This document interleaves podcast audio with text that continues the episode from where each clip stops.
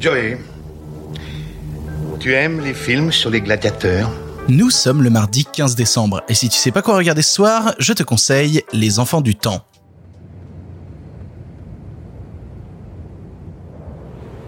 Un jour d'été, tout là-haut dans le ciel. Nous avons changé la face du monde.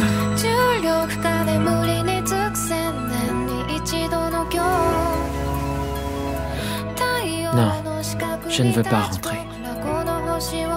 Tu paries que t'as fugué, j'ai raison. Santé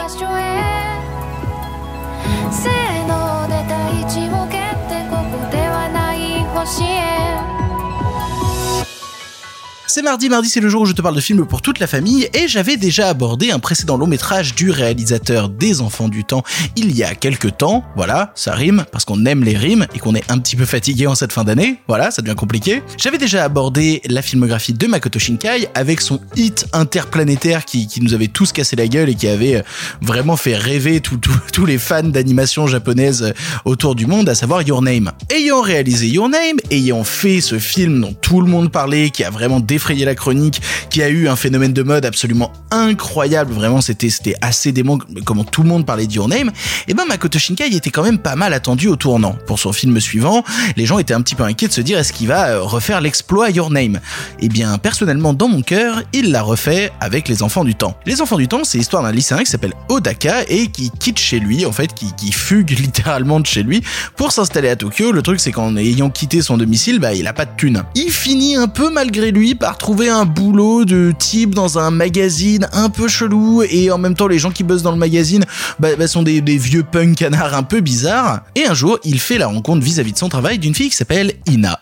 Et Ina, elle vit avec son jeune frère. Eux aussi n'ont pas de parents. Eux aussi euh, semblent avoir un- une, une vie familiale assez complexe, ce qui va finir par les rapprocher. Et plus il se rapproche d'elle, plus il découvre qu'elle a un pouvoir étrange, vraiment étrange, à savoir le pouvoir de contrôler la pluie. Bon, tu le sais, c'est pas la première fois que je conseille le mardi pour, pour des films pour toute la famille de l'animation japonaise, et ça me semblait important de revenir sur le, film de Makoto Shinkai qui est sorti en janvier dernier. Peut-être que tu l'as raté, peut-être pour tes rattrapages de fin 2020, tu te dis Ah, qu'est-ce que j'ai raté en janvier? Les Enfants du Temps, c'est un must-see, c'est un must-see absolument incroyable. Déjà parce que Makoto Shinkai, il a un truc dans son animation, moi, qui me fascine, qui dépasse déjà la texture de l'animé classique. On, sait souvent qu'on a tendance parfois à se bouffer certains animés qui sont sous-produits, mais là où il me fascine un petit peu avec les Enfants du Temps, c'est qu'il a quand même quelques références aux animés, notamment j'ai l'impression que les films s'ouvrent par un générique d'ouverture qui ressemble toujours un petit peu aux séries d'animation qu'on peut trouver à la télé. Et en même temps, il est impossible de contester le fait que bah, les Enfants du Temps, comme Your Name, sont des longs métrages, des vrais longs métrages de cinéma où on y a apporté le travail et le temps nécessaire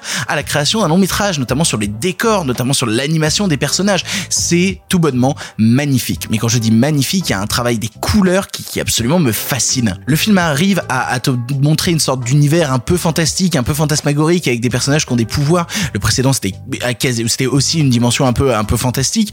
Et ben là, dans Les Enfants du Temps, on retrouve cette dimension fantastique plaquée sur le réel, le réel d'un Tokyo qu'on qu'on croyait qu'on croirait peint en fait. Et il va même un peu plus loin mine de rien que dans euh, que dans Your Name où Your Name on a vraiment bah, notre monde réel. Là, il crée une seconde dimension qu'on retrouvera dans la deuxième partie du long métrage, un autre endroit, un autre espace-temps plus loin, plus haut où il peut bah, se lâcher pleinement en termes d'animation, en termes de d'étendue des décors et où le film pour moi devient devient absolument sublime. En fait, pour parler euh, très premier degré et, et un peu d'histoire personnelle, dès la bande-annonce des Enfants du Temps, je m'étais dit ok, c'est un film qui va me faire pleurer. Parce que la bande-annonce déjà arrivait à me foutre les larmes aux yeux par son imagerie, par son imagerie et surtout par sa musique. Parce que là où euh, Makoto Shinkai a fait une sorte de hold-up depuis depuis quelques films, c'est le fait qu'il s'est associé à un groupe de musique japonais qui s'appelle Radwimps et il, il- il colle tellement à son univers, il colle tellement bien à son univers, c'est hallucinant. On oublie un peu trop parfois le, pouvoir de la musique sur les longs métrages, aussi à cause du fait que on a de plus en plus de blockbusters qui sortent aux États-Unis et dont la musique est absolument oubliable.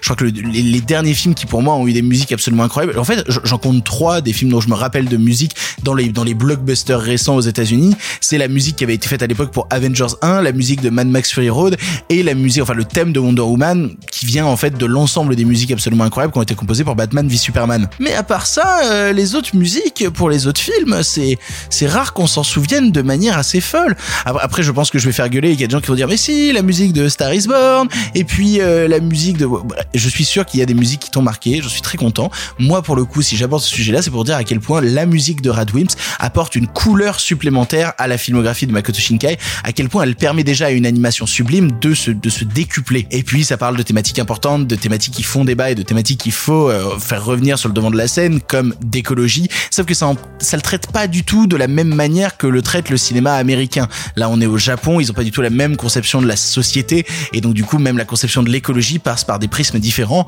mais je te laisserai découvrir le long métrage pour t'en rendre compte. Bref, si tu es passé à côté de la filmographie de Makoto Shinkai, peut-être parce qu'à l'époque on t'a saoulé avec Your Name en boucle, en boucle et en boucle, c'est peut-être l'occasion de se dire tiens, je vais voir les enfants du temps et je vais m'essayer au cinéma de Makoto Shinkai. Après, il y a tous ces films précédents qu'on aura peut-être l'occasion un jour de d'en parler quoi. Mais là tout de suite vois les enfants du temps et si tu es un parent, je pense que tes enfants apprécieront pas mal le film. Pour ton information, le film est disponible en streaming chez Canal+, mais aussi en location VOD chez Orange, Canal VOD, Google Play, Microsoft, YouTube, Rakuten TV et enfin Apple TV. Voilà, tu n'as maintenant plus d'excuses, tu sais quoi voir ou revoir ce soir et si cela ne te suffit pas, rendez-vous demain pour un nouveau film.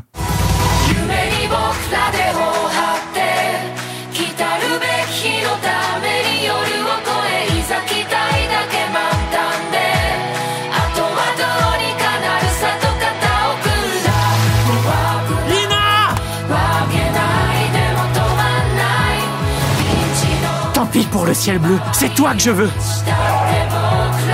On restera toujours ensemble. Cet été-là, nous avons changé la face du monde.